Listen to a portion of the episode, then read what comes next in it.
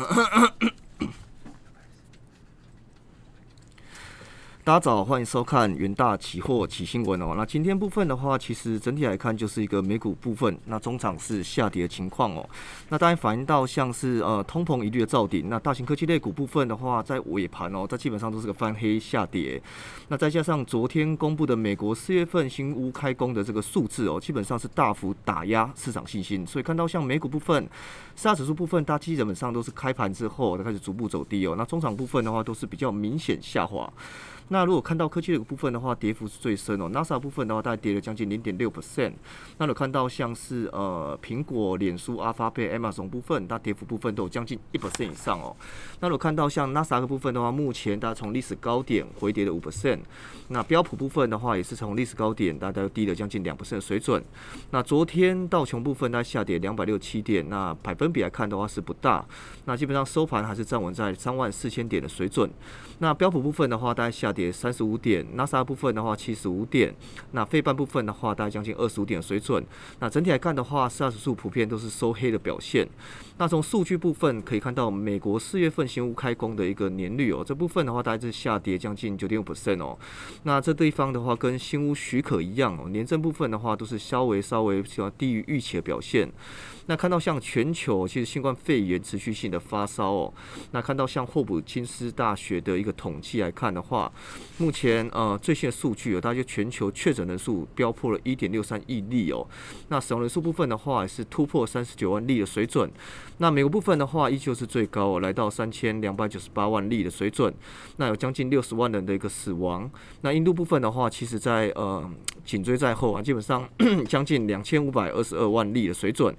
那国际新闻部分的话，看到像全球芯片供需的一个短缺哦，那对所谓汽车业部分的话，依旧是带来严重冲击。那全球最大汽车供应商部分的话，其实基本上都表现到，呃，今年的一个半导体供应的短缺方面的话，可能还会再延续到二零二二年。那从去年底来看的话，其实汽车一直在努力解决这种汽车晶片短缺的问题哦。那其中问题大概就是放在 COVID-19 的疫情相关。那这封锁部分的话，让所谓的像东南亚部分出现停工。那同时部分的话，看到美国制裁的一个科技类股部分，有关于华为的采购方面这块的话，的确是受到明显的影响。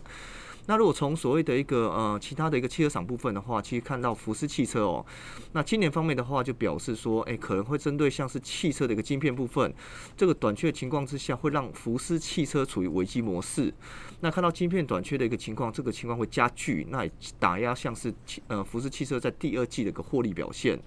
那同时另外部分的一个汽车部分，就通用汽车哦，美国部分。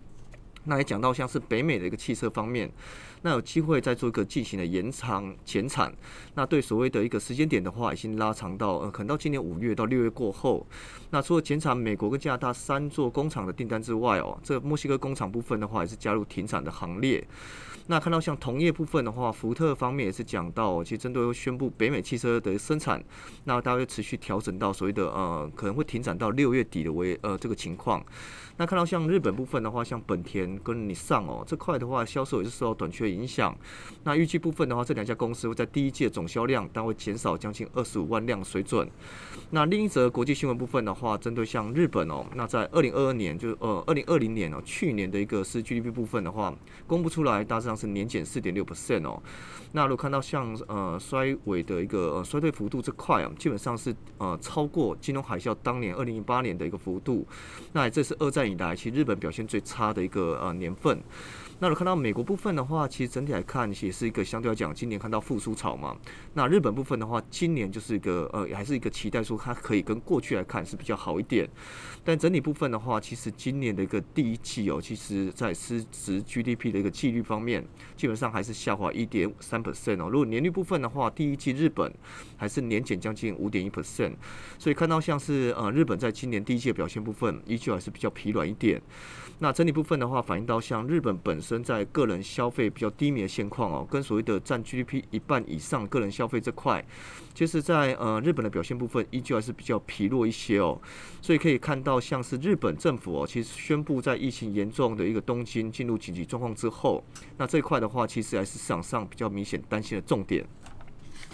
那除了像是个人消费之外哦，其实日本也可以看到它的一个呃国内需求息息相关的设备投资这块也是减少一点四 percent 哦。那相近两个季以来的萎缩，从前一季的部分，这个数字方面其实是。蛮不错的，其实基本上是十到十二月去年的部分哦，但在今年来看的话，就出现比较明显回落，所以在通讯设备跟汽车部分出现比较萎靡的情况之下呢，其实在今年的一个表现来看，那日本部分的话，其实在今年的开局反而是比较不好的情况。那另外部分的话，也可以看到像是一些另外者的国际新闻。那讲到像是一个呃欧盟的一个数据哦。那欧元区部分的话，今年第一届 GDP 方面的话，其实初值是较上一季下降零点六 percent。那基本上除了法国之外，国家基本上都是出现哦衰退。那同时部分的话，其实今年的一个数据方面的话，如果把它拉开来看哦，那第一季部分基本上是季减零点六 percent，那高于前值下降呃将近一个呃零点七 percent 的萎缩。那这块的话，其实是比较明显的一个呃疲弱一些哦。那同时方面的话，其实欧元区主要国家，譬如说像是呃德国、意大利啊，像西班牙、荷兰部分，在第一季的经济表现都是出现比较疲软的情况。那同时部分的话，其实在第一季的就业率哦，也是一个明显季减零点三 percent。那如果看到像欧欧盟统计局的一个数据方面哦，其实英国脱欧之后，在第一季方面。欧元区在欧盟的在英国进口量这块，其实减少将近三分之一情况的这个数值哦。那就其实贸易顺差部分的话，倒是成长不少。那原因的部分的话，其实就是呃，在英国这块的出口出现比较明显下滑。那再来的话，针对像是英国小企业的一个联盟调查指出哦，其实英国脱欧之后，出口商其实本来要向欧洲出口申请更多的一个文件，那导致所谓的目前来看的话，因为脱欧了，所以看到像是英国其实，在出口商这块，其实也是很明显的减少对欧盟的出口销售。那如果我们从 IHS Market 部分哦这块方面的话，留意到像欧元区的制造业，在去年底就出现比较明显强劲的反弹。那只是说这个确诊病例依旧还是比较呃严苛一点哦，所以看到像经济部分，短线上的话，依旧还是比较面临挑战。那相关成长部分的话，依旧还是会容易受到限制的情况。那接着部分的话，我们要进入三分钟听股期的一个专员哦。那这块的话，其实就是我们先讲到第一档。那昨天股票的话，都是比较明显大涨哦。那涨点部分的话，创下史上最大的一个涨点。那从这一波部分的话，其实呃，我们的一个疫情爆发之后哦，那一天跌一天涨，这两个那天那加起来的话，基本上还是上涨情况。那我们大致上会推荐的三档股票，包括像是一个呃期货部分，联发科、新兴跟联电。那联发科部分的话，就是中国最大的一个电信商。那携手呃，像 Intel 这块的话，就是中国移动携手 Intel、惠普跟联发科这块，那也是宣布开展呃五 G 的行动 PC 的领域。那这部分的话，四方合作的一个呃情况，那跟对像是中国移动五 G 服务这块，那还有包括像是 Intel 的一个运算技术，惠普的一个先进的一个制程这块哦，其实这个地方对五 G 晶片的运用上，是有效解决所谓的一些呃大家在消费者使用上的经验，那也是扩大，其实联发科五 G 晶片在 PC 应用场景。那同时部分的话，去年疫情爆发之后，数位转型经济为各地的经济造成一个比较明显的支撑哦。那特别像是 COVID-19 疫情期间，那不管是现在台湾会遇到，然后学生的一个停止上班上课，那包括像是线上教育、远距办公、远端的娱乐，甚至新兴场所的一个呃蓬勃兴起之下，那后疫情时代部分的话，依旧还是潜力可期。那从中国工信部的一个数据来看的话，五 G 数据部分来。呃，来看哦，基本上手机的终端使用者已经来到将近二点八亿人哦，基本上占全球比率将近八十 percent。那也就基本上用五 G 的一个 user 端呢，基本上都着重在中国市场。那同时部分的话，在五 G 的一个供应产业方面，其实逐步成熟。那跟中国移动部分逐步的在所谓的一个合作伙伴来扩张市场之外，其实你部分的话，都有据在联发科这个地方哦，有关于五 G 晶片的发展。那我们都知道，联发科其实拥有全球先进的五 G 晶片跟晶片解决方案这块，那也提供像五 G 全互联网的 PC 哦，这个地方包括五 G SA 的独立组网，那五 G NR 的一个驻波载体这块，那同时领先方面的话，也是搭配好像中国移动的一个服务。那也随着像是五 G 针对这块的运用提升之下，远距教学跟居家办公的需求，那同步带动呃像笔电啊，包括网通部分的需求持续性的成长，那有助于像是联发科晶片订单，所以这块的话，其实看到像昨天部分联发科起货部分大致上是比较强势收涨将近八点七五 percent。那新兴部分的话，受惠到季报的量力哦，所以像 A B F 窄板，那这块也是一个呃市况吃紧。那近期部分的话，算是修正啊，但是已经到半年线部分就止跌回稳。那昨天盘市的一个大涨哦，新兴部分的话，大概是上涨七点八七 percent 水准。那我们都知道，在第一季部分的话，A B F 窄板方面的产能利用率比较明显满载，所以看到像良率正常之下。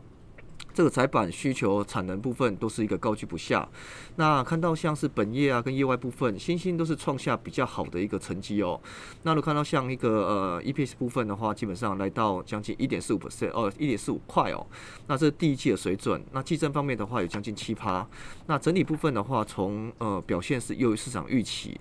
那如果展望第二季呢？新兴方面其实看 A B F 窄板方面哦，其实这块也是产能利利用率基本上还是蛮窄。那包括像是 N B 板啊，或者是游戏机板的一个需求强劲哦。那在呃去年哦，基本上从应该说前年啊，二零一九年到二零二一年资本支出方面的话，其实新兴也是合计将近六百亿的台币哦。那基本上的话会投投资将近一个五到。呃，八十亿的营收的产出。那同时部分的话，包括新兴窄板这些所谓的 A B F 窄板哦，其实三雄方面的话，包括新兴、锦硕、南电部分，基本上公布今年的第一季的方面，基本上都是比较好于预期哦。要看到像是目前需求还是非常强劲之下的话，整体一个产业需求方面的话，依旧还是非常正面。那再来的话，看到像第三个我们要推荐个股期就是联电。那由于像是晶片供应的一个需求展望提提升，那现阶段部分的话，电子产业跟半导体的需求非常旺盛。那针对像是需求供需这个失衡情况有机会持续哦。那对二零二二年晶片报价可能会再涨十到二十 percent 的情况之下呢，那联电的一个展望方面依旧还是非常正面。那联电展望好，也呼应到台积电对成熟制程这块的一个短缺部分非常的一个强劲哦。那短缺部分的话，大家都预期会到二零。二三年水准，所以看到像金源代工依旧有强涨的机会。那联电部分展望方面，基本面都是非常正面哦。那如果看到像昨天方面的话，联电期货就是以涨停价弱收。那投资部分的话，都可以留意我们这三档股企的推荐。好，那以上的话都是今天的一个重点新闻整理。那谢谢各位收听。那明天来看的话，我们空中再见。